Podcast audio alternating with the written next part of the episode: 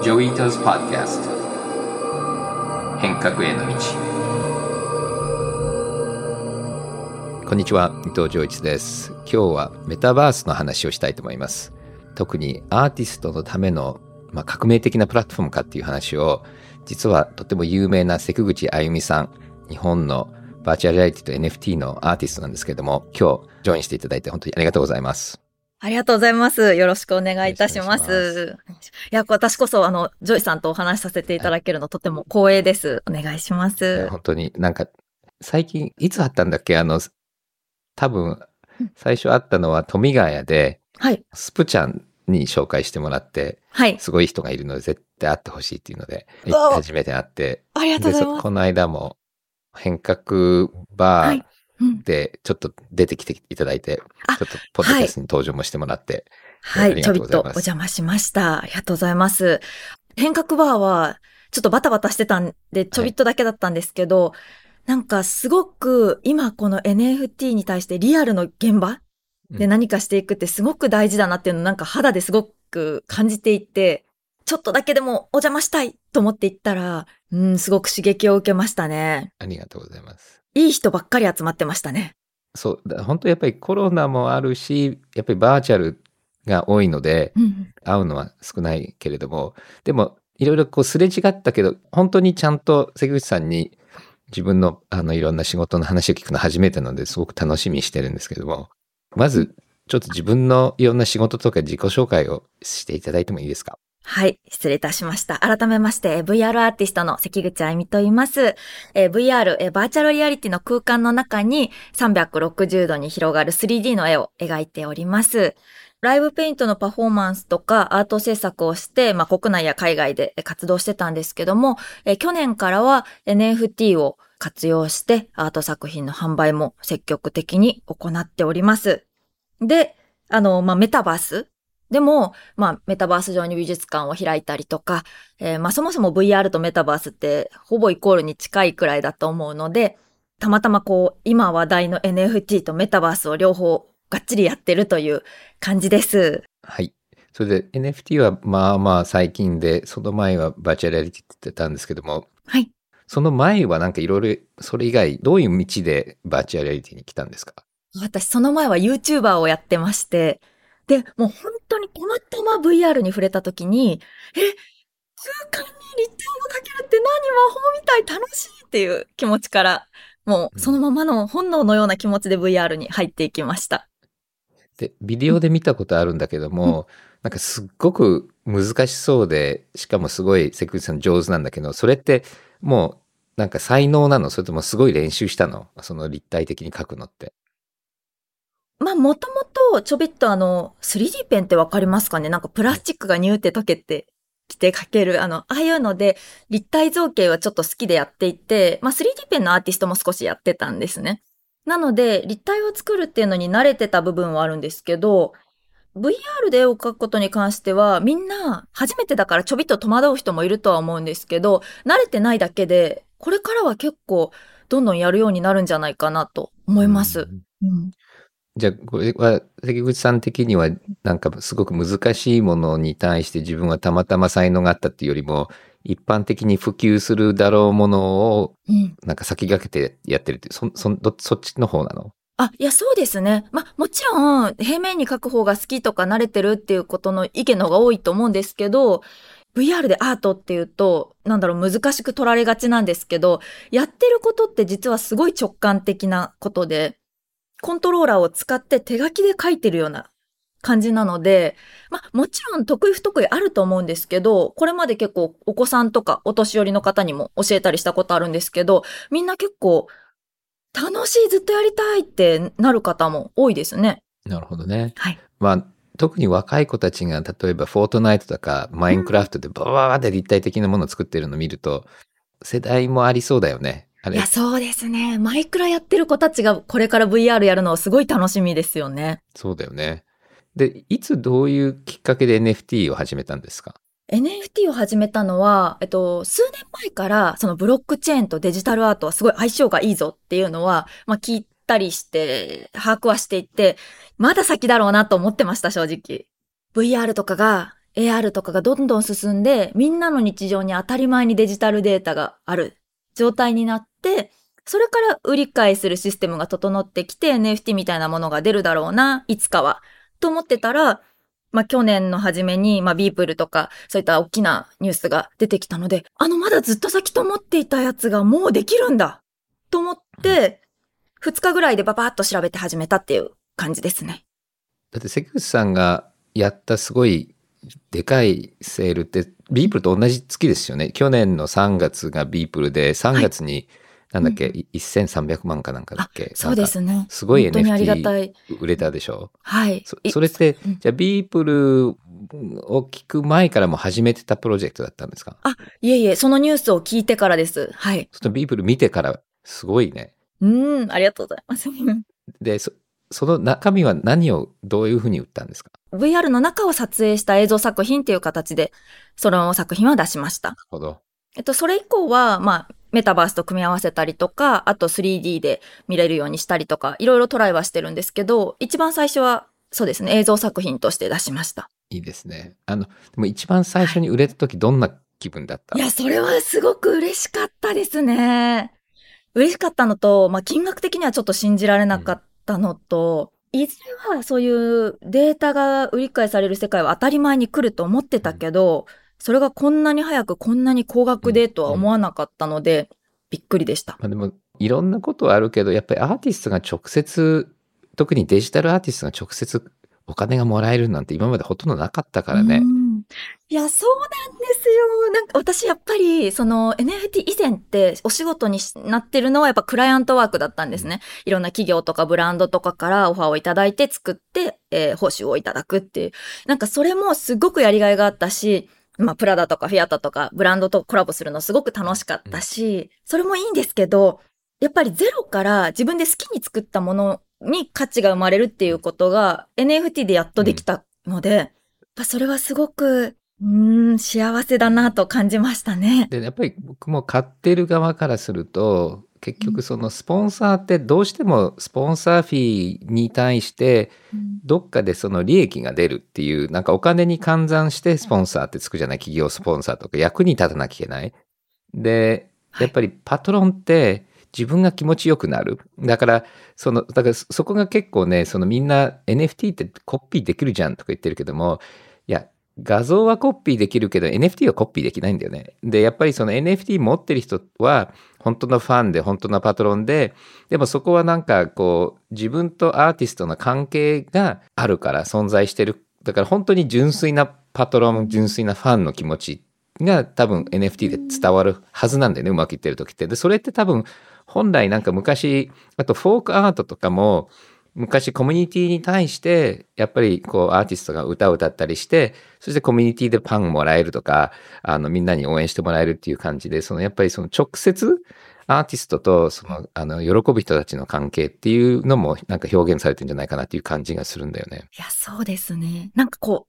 う見えないものですごいつながってる感っていうのはものすごい感じますね。私もジョイスさんのような考えの方に持ってもらえるクリエイターって幸運なことだなと思うし、私も今コレクターさんにすごい恵まれてて、そういった方が多くて、どうしてもこう今話題になってるニュースとかだと、投機目的で買ってる人がほとんどじゃないって思われていて、もちろんその要素があってもいいと思うんですけど、まあ当たり前じゃないですか。どこの市場だっていろんな意図を持って買う人がいて、まあそういうふうにアーティストを支援して育ててくれる方もいたり、投資目的の方もいたり、NFT ならではのもう投機っていう方もいたり、興味で買う人もいたりとか、どんどん広がっていくところなので、お金儲けだけでみんないるわけじゃないよっていうのが徐々に伝わっていったらいいなと思います。ね、結構だからね、あの、面白いのは、まずプラットフォームからすると、売れてなんぼだから、彼らからするとやっぱりこう売ったり買ったりが激しくボリュームがあった方がお金になる。まあアーティストも多少それでお金になるんで、うん、そこなんかちょっと変な、なんだろう、そのデイトレーダーみたいなインセンティブはあるんだけども、でもほとんど僕やっぱり NFT 好きな人って売らないよね。なんか僕も一回売ったんだけど、ボアデイプ買って、それであの急いで買っちゃって、僕が欲しかったプロファイルピックじゃないなと思って売って違うの買ったのね。だから乗り換えたのは一回あるけれども、でも基本的に売ってないし、最近ちょっと僕技を覚えたのは、なんか結構早くなんか面白そうなのがあると、アンロックされるまでどんなキャラクターだかわかんないから、いくつか買って、そしてアンロックされて、そして自分が欲しいルックスじゃないと、売って買うとか、もしくはその2、3個買っといて、そして上がったらいくつか売って、その1個目がキープだとかそういうのたまにあるけれどもでも売るのが目的じゃないけれども値段が上がると嬉しいよね、うん、他の人たちも自分が早かったっていうのは認められるのと同じで。でもそれって何でもそうだよね。音楽も自分だけが好きだった音楽とかアーティストが後で流行るとなんとなくこうアーティストと一緒に認められた感があってでそれはま多少値段のとこで反映されちゃってるのは普通って言うと変だけどもまあただ別に上がんなくても、結構ね、あの、いろんな NFT の人のアドバイス聞いてるんだけど、一番僕、そうだなと思うのは、上がんなくても持っててハッピーなものしか買っちゃダメ。で、上がったらラッキー。ただ、その、一番最悪なのはお金が、になると思って買ったけども、上がんなくてでも嫌いみたいな。で、捨てるのに3000円かかるみたいな。そうそれが一番最悪なので。だから、絶対こう、持っていたくない。あとは結構ウォレットってみんな見れるじゃん。そうすると何を買ったかわかるので、だからあ、もう明らかになんか格好悪いけど儲かりそうなもの、例えばブランドのものとかがあったりすると、なんかちょっと恥ずかしいよね。で、それ捨てても買った事実って全部残っているから。なんかまあそういうのも、あの、やっぱり NFT コレクティングで考えなきゃいけない。いや、そうですね。そのあたりってアーティスト側としても結構悩むところで、やっぱいろんなランキングとか見ると、あ、ここに載ってた方がみんな嬉しいだろうなと思って、でも、あいや、でもよく考えたらあんまりバンバン売り買いされてる、ん、じゃなくて、やっぱ一人の人に持っててほしいの方が強いな。でも上がっていってるぞって感じも出したいよなとか、ちょっと迷いますね。やっぱりプロファイルピックのコレクションで何千作るっていうのと、一点物って随分違うと思うんだよね。だからファウンデーションで一点物やるのは、はい本当に少ない数のコレクターですごい愛されてても、全然それが逆に正しいような気がして、まあ僕の個人的な意見なんだけども、ただやっぱり profile pic を一番売るっていうのって、どっちかっていうとなんかグッチみたいなブランド？だから今、 Bored Ape でもブランドになっちゃってるよね。だからやっぱりブランドを作りたい人は、例えばスポーツ選手みたいなノリののブランドの人は、やっぱり profile pic 系で、やっぱりたくさん売り買いされても、うん、あの、やっぱり有名になる必要があるんだけども、ただ一点物は、まあもちろん有名になるのは嬉しいかもしれないけれども、あの、すごい真剣なコレクターをいくつか持ってる、あの、一点物の人たちでも結構ハッピーになれると思うんでね。これ、リアルなファインアートもそうなんじゃないのかな？うん、どうなんだろうね。いや、そうですよね。まあ、ちょっとプロファイルピックのブランドの作られ方って、NFT ならではのね、新しいものだから、これからちょっとどうなるかわかんないですけど、まあなんか、そのあり方もすごく面白いコミュニティで盛り上がっていくとか、その作った人だけではない形でブランディングが出来上がっていくってすごい面白いなって思うし、うん、興味はあるけど、なんか、そのために、なんかこれまでのスタンスをガラッと崩しちゃうのは違うと思うし、うんうんうん、私はそのね 3D でまあちょっと奥行きのある世界を作っていきたいと思ったら、そことはまたちょっと違うかなと思うし、うんうん、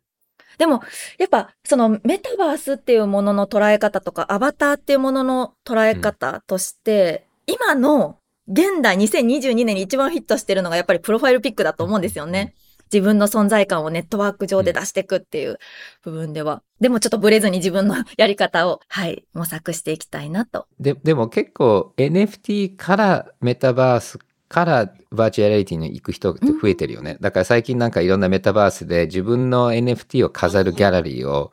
まあ一つのあのメインの使い方として提案してて、そして僕も投資してるスペーシャルっていう会社も、メタバースの中の空間をデザインさせて、その空間を NFT として買って、で、買った人たちだけがその空間の中で自分のスペースを作れるみたいなテンプレートを NFT 化したりしてるんだけども、だけど、関口さんは VR からメタバースから NFT に来て、今メタバースに戻っていってるんだけども、今、自分のアートとか自分のメタバースっていうのはどういう方向に行くとも、いろんなプラットフォームしかも使ってるよね。なんか、まあ、わかる限りでなんか、次どんな方向に行くかっていうのってイメージあります？どの方向とかこれがスタンダードになるよっていうよりは、まずはいろんな形が出ると思うんですよね。メタ社のこれ一挙とかじゃなくて、ま、ゆくゆくそうなること、可能性もあるとは思うんですけど、メタバースってすっごい多様性のあって自由な空間じゃないですか。そこで産業が生まれたり、ビジネスとかも街みたいなものができていったりとか、すごい活性化してる、経済的にも活性化する場所ができたりとか、いや、お金とかも関係ない、なんかただ遊んでる人たち、のんびりと遊びたいっていう人たちのメタバースも発展していくと思うし、フィアットマネーでやり取りする形でのメタバース。メタバース内にお店があって、そこから、まあ普通の EC サイトにつながってお買い物をするっていう形のメタバースだって全然ありますし、なんて言うんでしょう、すごいいろんな形で広がっていくと思うんですね。まあ、まずはそれが必要だと思いますし。で、そうなっていくうちに、メタバースっていうものが、私たちの、なんだろう、人生の一部？みたいなことになってきたとき、またデジタルの価値そのものがガッと上がるから、NFT にもすごく良い影響があると思いますし、なんか、ちょっと誤解されがちなのは、なんか NFT イコールメタバースみたいな、なんか両方が一緒のものだよとかって言われてたりするじゃないですか。でもそうではなくて、全然個別のものなんですけど、だけど NFT とメタバースってものの相性がめちゃくちゃいいのは間違いないですよね。そうだよね。うん。だから、はい。そう、だからもともとメタバースっていうのは、全然 NFT の前からある言葉で、仮想空間っていうかそのね、コンピューターの中の空間の話だったと思うんで、ただやっぱり昔からサイエンスフィクション読んでても、なんかこう、使用権みたいな、メタバースの中で僕が何か渡すと僕の元がなくなるっていう、こう、メタバースの中でどうやって通貨だとか、このものを表現するのかっていうのは、いろんなサイエンスフィクションにあったので、なんとなく NFT が生まれた時にみんなあれだみたいな感じで、多分最初想像の方が走ったと思うんだよね。で、それがやっとなんかツールができてきて、ただやっぱり、あの、いろんなゲームのディベロッパーの人たちとかの話を聞いてると、で、この辺多分関口さんは実際作ってて思うと思うんだけども、NFT のすごくシンプルなものってただの JPEG みたいなイメージだから、まあ、どのプラットフォームでも表現できるけれども、立体的なモデルとか、例えばそのビヘイビアが入ってるメタバースの中のキャラクターなんかは、これはまあプラットフォームごとにプロトコールが違うと、そんなに簡単にここからあそこに NFT にひっつけたから、だから NFT にひっつけると使用権は持っていけるけれども、そのいろんなデータはそのまま持っていけないので、それはプラットフォーム同士でいろいろ標準化しないとダメだよね。今、今だと、だって関口さんもいろんなプラットフォーム使ってるけど、そこ結構難しくない？どどうなんだ？いや、そうですね。なんか VRM っていうあのアバターの形式で、まあ統一してくれてるところもあるけど、でもやっぱそのポリゴン数だったり、あの制限が違ったりとか、そのあたりもありますし、そこは確かに、うーん、統一してほしいですね。あの、今はなんとか個々にメタバースの特色があるなと思ってて、まあ、ここはなんか、容量を軽くしたデータじゃないと持ってこれないよ。でもその代わりにものすごいたくさんの人数が入れるよとか、うん、なんか、あと、ここはすごい、こっちの場所はすごく重いデータも持ってこれるけど、一度に30人までしか入れないよとか、まだまだいろんな制限の中でみんなが作ってるから統一できてないんですけど、これから絶対必要になってくる部分だから。でもそれって、どうなんでしょうね。決まるってよりも、じわじわと統一されてた方がいいね、これがメジャーだね、に、うん、なんか統一、自然とされていきそうですよね。自然とされていく可能性はあると思うけど、あの、まあこれ一部のメタバースの人たちの夢っていうのは、例えばファイナルファンタジーのキャラクターが、ポーンって他のゲームに飛び込むとか、今、全然表現されてないデータがたくさんあって、で、ビヘイビアもあったり、いろんなことがあるわけなので、だから結構そのメタバースの一部は、なんだろ、バックストーリーだとか、なんだろ、ファイナルファンタジーからレースゲームにこのキャラクター行ったら、重さ何なんだろうとかね、車に乗るとどうなるんだろうとか、そういうこう、環境が変わるとアントリビュートを変えなきゃいけなくて、で、それをこのゲームからこのゲームに持っていくときにどうやって表現するのとか、あとこのゲームだと価値はどうするんだと。これまあもちろんその市場価値で決めるっていうのはあるかもしれないけども、でもこれって金なの？それともメッキなのとかさ。かそういうこう、多分いろんなそのオブジェクトの要素があって、で、メタバースだと多分今のただの平面の絵よりもすごくリッチないろんな要素がついてくると思うので、だからそこら辺はで、今までだとそういう標準化って、まあ、インターネットだと、こう、標準化団体があったり、あとは、まあ、ゲーム会社だと、大きいプラットフォーム持ってるとか持ってたりするんだけども、ただ、メタバースの良さっていうのは、どこも、どれもどれとインターネットと同じで繋がるっていうのがなんか夢なので、あんまりこの人たちが交渉しなくても、だから VRM は結構いいよね。だからそういうアバターのとこあるけども、うん、その次どんどん深くなっていくときどうなるんだろうっていうのが少し今議論されてて、多分コンテンツが強いところ、だからこの間ボアデイプのお金集めの企画書見てたけども、もう完全にゲームに走ってんだよね。メタバース作って、で、土地を売って、で、土地のそのゲームの中に経済があってっていうのをやってるので、もしかしたらすごく大きいブランド、まあ、ディズニーのミッキーみたいな感じで、彼らが指定した方式が、いろんなプラットフォームがやんなきゃいけないっていう可能性もなくはないと思うんだよね。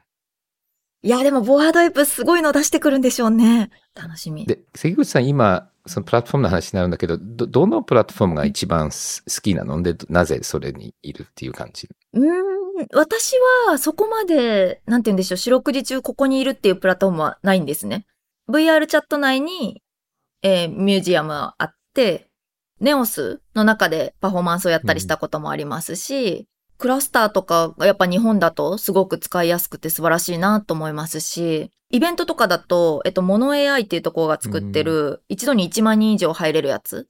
とかはすごく公演とかそういうのには向いてるなと思うし、結構その用途によっていろんなのを使ってますね。それ切り替えたりするのはそんな難しくないんですか？あいや、でも全然別のアプリケーションで入ってっていう感じですね。そうですね。そのあたりも含めて統一されてきた方が NFT を移動させてきた時の動き方とかね、そういうのも反映されてくるでしょうから、統一されていってほしいですね。で、あの、ディセントラランドとかサンドボックスっていうのは、あの、私自身はちょっとまだ土地を持ってないんですけど、美術館を建てて私のを飾ってくれてるっていう方のとかは見たりして、うん、嬉しいなと思ってます。ね、はい。僕は90年代前半、バーチャルリアリティの会社をやっていて、インターネットと同じぐらいのタイミングで、僕はバーチャルリアリティが盛り上がると思ってて、で、そこからずっといろいろプラットフォームが何回か盛り上がってくるのを見ていたんですけれども、その頃、誰が本当にこれを使うのかっていうのを随分議論されていて、で、一番最初のプロジェクト実はメディアラボの前にあったアーキテクチャマシングループにいた僕の妹の今旦那、スコット・フィッシャーが作った NASA の研究でやってたんですけども、まあ、その時は本当に技術者で、まあ、エンジニアリングばっかりだったんですけども、関口さんのライブパフォーマンス見て、なんかやっとバーチャルリアリティがアートになったっていう感じがして、まあ、僕は他でバーチャルリアリティのライブパフォーマンスのプロっていうのは他には僕は知らないんですけども、まあ、彼女がこうバーチャルリアリティを操るのを見て、これでやっとバーチャルリアリティが本格的に来たかなっていう感じはして、とってもそういう意味では僕の人生の半分ぐらいやってきたあの技術がなんか大人になった感じがして、すごくそれは感動していて、ありがたいとか思っていて。で、結構バーチャルリアリティと Web3 が合体してメタバースっていう話は随分出てきてるんだけども、やっぱりなんとなくこうギクシャクしてつまんないし、なんか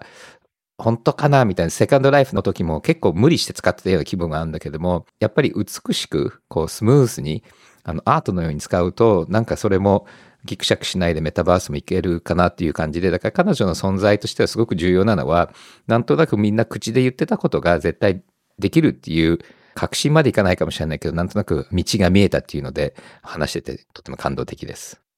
はい。関口さんが最近やっているプロジェクトで、クリプト神社っていうメタバースのプロジェクトがあるので、それを詳しく聞きました。メタバース空間に神社を創建していまして、クリプト神社というプロジェクトをやってるんですけども、メタバース上に神社を創建して、その中には誰でも無料で入れるんですね。ブラウザとかから。で、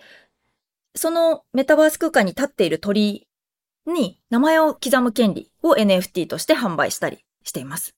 それはあのスマートコントラクトを通じて名前を刻むことができて、おかげさまでその鳥居はもうすべて今完売してるんですけども、これから歴史ある神社とコラボしたり、あの発展させていく形でやっていこうと思っています。私は、そのメタバースっていうものって、これからすっごい無限の可能性があってどんどん広がっていくと思うんですけど、あまり規制で縛られるべきものじゃないなとも思うんですよ。まあどうしても規制必要になってくる部分あるとは思うんですけど、だからそうではなくて、なんて言うんでしょう、日本の文化から感じられるなんか思いやりとか、そういったものを体感できる神社っていう場所をメタバースにあるべきだなと思っていて。で、一番最初プロジェクトを立ち上げた時は、まあ私が作ったクリプト神社っていう架空の神社で始めたんですけど、これから次には結構、まあ歴史のある、もう海外でもみんなわかるような大きな神社さんとコラボさせていただいたのを次出していって、で、まあ、やっぱ NFT とかメタバースのプロジェクトって出して終わりじゃなくて発展させていくべきものだと思うので、まあ、こういった新しい分野と日本の文化、伝統的なものと無理やり組み合わせるじゃなくて、そのいいところを掛け合わせてやっていけたらなと思ってます。うん、面白いですよね。だから、ね、うん、やっぱり日本ってそういう意味で文化もそうだし、で、神道みたいにとっても古くて深いものが、でも実は結構メタバースとかにふさわしいかなと思うし、なんか、あと、神道って結構無の中にスピリットがあるっていうコンセプトってすごく僕はなんか NFT とかメタバースに合うような気がするんだよね。なんか昔の神道ってなんかあの、自分の家にも神様もいるし、石にも神様もいるし、で、石を重ねるとそれが神社になるし、それ分散型なんだよね。だから多分、途中で産業革命ぐらいになって、戦争とかの話になって、中央集権型になって、天皇の下にあって、神風とかあるんだけど、その前の昔の神道っていうのは、誰でも自分と神様の関係があって、でどの石ころも全部スピリットがある。だから、ちょっとスター・ウォーズの、ザ・フォースみたいな感じにどこにでもスピリットがあるっていうのが神道だっていうのは僕のイメージで、アニミズムともたまに言うんだけども、それとなんかキリスト教みたいに神は一つしかなくて、そいつに対して拝まなきゃいけないっていうのはすごく中央集権型なので、やっぱりフィアットだよね、それって。やっぱりあの、キリスト教とイスラム教って。で、やっぱりあの、ブロックチェーン系は神道だと僕は思うんだよね。うん。わあ、神道が分散型っていう考え方すごい新鮮ですね。でも言われたらめちゃくちゃそうですね。で、プロトコールだよね、みんな。いろんなルールはあるけど、うんうん、で、ルールはシェアするけれども、だからどの神社に行ってもなんとなく、こう、要領わかるけれども、でも、神様は違うみたいです。まあ、僕もあの見に行ってすごくあのサイト楽しかったので、あのぜひこの神社系をどんどん続けていってください。あ、ありがとうございます。はい、続けていきます。神社はね、いいんですよ。あの、すごく柔軟なところもなんか合うんじゃないかなと思います。うん、あの、神道ってすごい何かを強要するものではないと思うし、別の信仰があってもいいものですし、でもまあ、かといってちゃんとな、なんて言うんでしょう、これまでのあり方にリスペクトは持って、まあ、ちゃんと公式に神社さんと絡ませていただくのもあって、なんか例えば効果が何もないのにお守りっていうものを売ったりしないとか、なんかそのあたりは神社の方の方とお話ししながら、ベストな形を作っていきたいなと思ってます。なんかこういう、何それって新しいプロジェクトに挑戦できるのも NFT ならではだなと思うんですよね。なんかこんなことってあったら面白くないっていうことを、これまでどうしてもみんな、じゃあ仕事外の時間に、個々にやってみようってなったら、大きなプロジェクトにはできなかったと思うんですけど、NFT はその挑戦の幅を広げてくれるなって感じてます。ぱ、そのデジタルアーティストって多分 NFT 以前は自分の死後の作品のことってあんまり考えれなかった人のが多いと思うんですけど、NFT の誕生によってそういうところまで意識がいくようになったし、なんかそれって私の人生にとってもすごく大きなことだなと思ってます。まあそういう意味で言うと、そのツールを作ってる人たちからすると、関口さんみたいな人が一生懸命考えて使ってあの、役に立つだけじゃなくて、やっぱりこう想像だとか、あの、世の中を変えていくのがないとあんまり意味ないので、本当にあの、関口さんみんなで応援して、ありがたく感じないと、なんかやってる理由が出てこないので、本当に僕らもとっても応援してますので、あなんかあったら言ってください。ぜひ、あの、一緒になんかやりたいと思いますので。あ、ぜひぜひよろしくお願いします。お忙しいところ、時間取ってくれてありがとうございます。いや、こちらこそありがとうございます。ぜひまたクリプトバーにもお邪魔させてください。はい、ありがとうございます。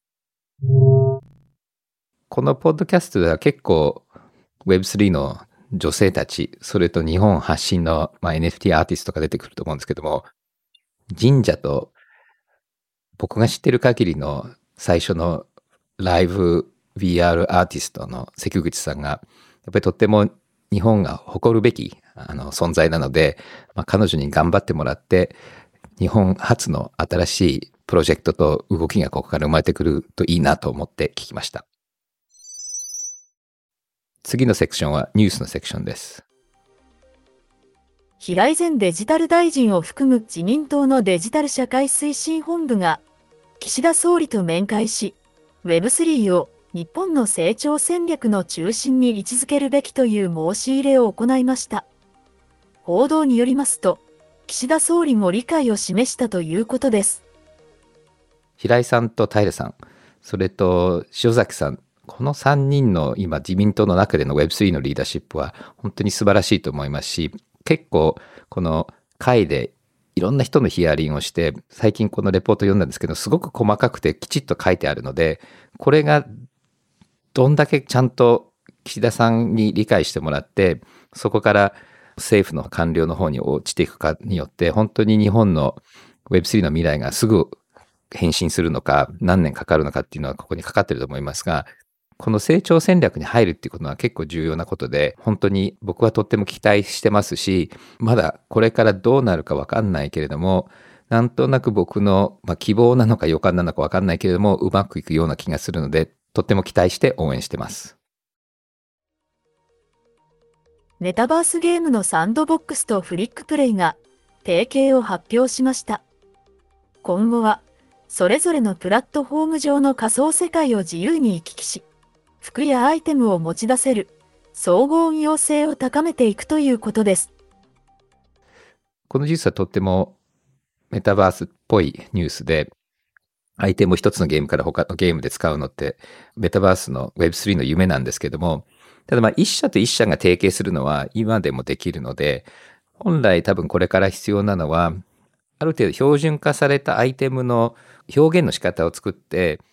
関係なくて提携わざわざしなかったゲームのアイテムが互換性持つっていうのは結構重要で、で、今の NFT なんかでも ERC721 とか155とかそういうルールに従って NFT を作れば、どのマーケットプレイスでもどのウォレットでも表示できるっていうのが標準化なので、こういう互換性はまあファーストステップなんだけれども、これを標準化することによってパーミッションがなくてもいろんなアイテムがシェアできるのが次のステップだと思います。標準化すると自分がどっかで手に入ったものはどこでも使える。だから昔は電子メールっていうのは全部違うサービスにあって、そのサービスの中でしか電子メールがやり遂げできなかったし、あるサービスの中で蓄積したポイントだとか蓄積したものは他で使えない。Facebook メッセンジャーとか LINE とかいろんなあのメッセンジャーがあって、で、コピペはできるかもしれないけども、まあ、スティッカーを動かせないし、で、まあ、ただの情報だから大したことないけど、そこに NFT が入っちゃったりすると、全部別々の世界がある。だからデパートであの洋服買ってもデパートから持ち出せないし、そのデパ地下のレストランでしかその洋服着れないみたいな、それが今のプラットフォームだし、メッセンジャーもそうなんだけども、それが全部プラットフォームが、メタバースが Web3 化すると、ここではシャツを買って、ここではアイテムを稼いで、ここではお金を稼いでって、まあリアルワールドみたいにあのシェアできるようになるので、だからそういう意味で言うと、メタバースとか Web3 で一つのワールドに暮らせるし、それとゲームごとにまたその特性とか特徴が生まれることがあるので、このゲームではあの友達を作るけど、このゲームでは稼ぐとか、ここのゲームでは働くとか、で、この働いてるゲームを仕事に持っていけるとか、そういうこうつながりができるので、世の中が広くなるし、競争によっていろんなものの最適化もできてくると思うので、だから僕はまあ何が良くなるかっていうよりも、全然違う世界だと思うので、あの、それはやらないと、Web3 の本当の可能性はできないんじゃないかなと思うんですよね。フランスの高級ブランド大手 LVMH がメタバースへの進出を視野に入れていることを明らかにしました。これは独立系ブランドのエルメスがメタバースの利用促進について表明したことを受けたものとみられています。ブランド大手各社は顧客とのコミュニケーションプラットフォームとしてメタバースの利用を積極的に着手していくものとみられています。はい。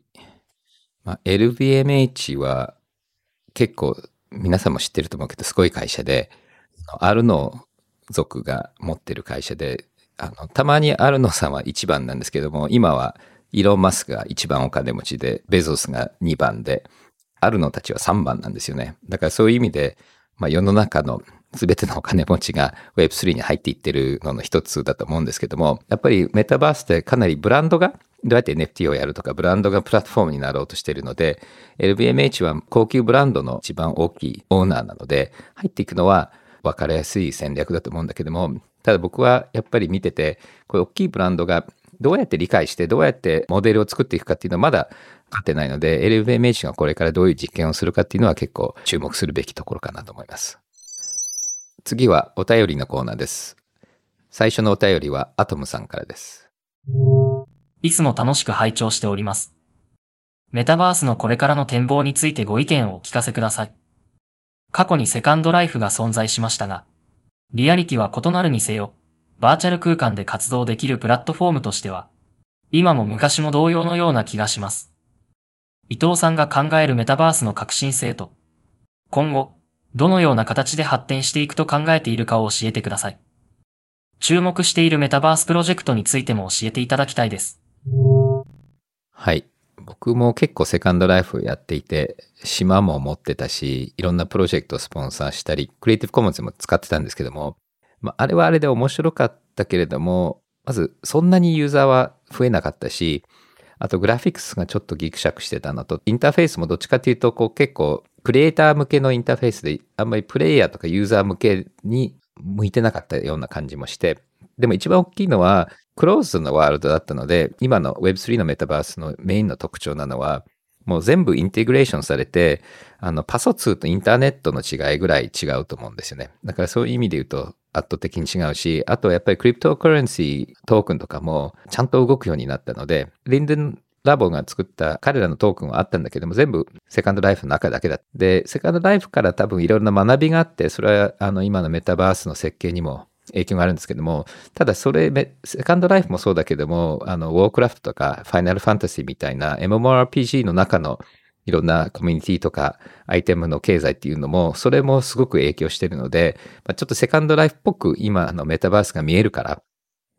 あと土地を変えるとかっていうので、セカンドライフがなんとなくメタバースの走りだったっていう感じをするかもしれないけども、多分いろんな他のとこから来る影響もあって、で僕が一番注目してるのは、プロファイルピックで始まったボアデイプが、今メタバースを作ろうとしていて、キャラクターから入ってきてるっていうのがすごく僕は特徴として面白いし、あとはかなりネイティブな Web3 のメタバースを作るので、それは注目なんじゃないかなと。そして、まあ、他のいろんな NFT ゲームっていうのは、あの、play to earn とか出てきてるので、そこも、あの、どういうふうにこれ流れがつながっていくかっていうのは、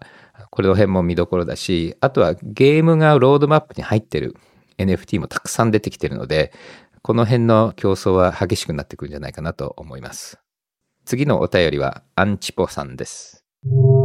現状の NFT は二次流通による価値形成について話題になることが多いと思います。一方で、アートの取引という意味では、二次利用についても制度の整備や社会的合意の形成によってもっと盛り上がる必要があるのではないかと思います。デジタルコンテンツの二次利用については、ジョイさんがリードされたクリエイティブコモンズが先駆的な取り組みをしてきました。クリエイティブコモンズの存在は NFT コンテンツの二次利用に対する制度整備において今こそ力を発揮するのではないかと考えます。NFT の二次利用の広がりについてのお考えをお聞かせいただきたく思います。はい。実は僕がクリエイティブコモンズにいた時に CC0 っていうプロジェクトがあって、で、これはある作品とかコンテンツに限りなく自分の権利をゼロにするっていうプロジェクトで、だからクリエイティブコモンズの例えばアトリビューションライセンスっていうのはちゃんと元々のソースを明記しなきゃいけないっていうルールがあったんだけど CC0 はもう全くそういう義務はないっていうプロジェクトで、で、これは結構マニアックで、例えば国だとか、あの美術館とか研究のデータとかで使われていたんですけども、でも日常的に CC0 が Twitter に出てきたのは NFT のおかげで、で、やっぱり Bored Ape とかはいろんな使い方をさせるけども、例えばクリプトパンクさせなかったとか、だから NFT を売った時にどういう権利が NFT についてくるかっていうのが、やっと今かなり議論されていて、そしてその中で CC0 みたいに、元はオーナーなんだけども、NFT と一緒にいろんな権利をみんなに渡すっていうようなまあ、ポリシーの話が随分話題になっていて、ただちょっと CC0 を誤解してる人たちもいるんですけども、初めてこの辺、ここが結構深く盛り上がってきていて、でその辺は標準化しなきゃいけないんじゃないかなっていう話題は出ていて、そこに話題には僕は参加してるんだけども、まあ今あんまり僕は CC のコミュニティと直接そんなに交流してないので、彼らは僕が知ってる限りあんまりここら辺をまだまとめようとはしてないんだけども、まあクリエイティブコモンズの話は随分していて、で、まあ、この辺を標準化しようとしてるコミュニティは生まれてきてるので、多分もっともっとこの辺はちゃんとしっかりしていくんじゃないかなと思います。最後のお便りは、キジトラさんです。NFT の話題についていくため、ポッドキャストを拝聴しています。会社では企画部門にいますが、体質が古く、何かのテーマを探求する場合に、書籍を起点にする傾向があり、NFT については、参考図書が少なく困っています。番組の内容を Kindle などで書籍化する予定はありますか？はい、ありがとうございます。実は僕も今本を書いていて、6月に出ます。ぜひそれを買ってください。本の題名はテクノロジーが予測する未来っていう本で、これは Web3 とかメタバースとか NFT、まあ、この番組に出てきているようなトピックスがかなり紹介されている本です。もう Web 上でプレイオーダーができるので、ぜひ注文してください。そして、クールジョブリストのコーナーです。今、4つジョブリスティングがあります。エピソード22と23に出ていただいた豊崎ありささんのセガっていう会社が探しているのはラストのエンジニアです。それとエピソード12に出ていただいた Dev プロトコルは Full Stack Engineer を探してます。そしてこのポッドキャストをプロデュースしているピトパとデジタルガレージも Full Stack Engineer を探してます。この辺の詳細はブログからリンクしてますので、ぜひご覧ください。今日はここまでです。聞いていただいてありがとうございます。来週はゴールデンウィークで休みを取りますので、次のエピソードは5月9日です。それでは、また。このポッドキャストでお話しする内容は、クリプトや Web3 に関する一般的な情報に過ぎず、これらへの投資の勧誘を目的としたものではありません。また、特定のトークンなどの推奨を目的とするものでもありません。クリプトの投資と売買は、とてもリスクが高いものです。自分もやりたいと思ったら、プロのアドバイスをもらってから参加してください。また、最終的な投資決定は、皆さんご自身の判断でなさるようにお願いします。デジタルガレージは、危険な海に最初に飛び込むファーストペンギンスピリットを創業以来大事にし続けています。これから来る Web3 オープンソース時代を見据えたテクノロジーで新たなビジネスを生み出す仲間を募集しています。番組詳細欄にあるリンクよりぜひご覧ください。Web3 is here. Join us. Join the first penguins. New Context Designer. Digital Garage.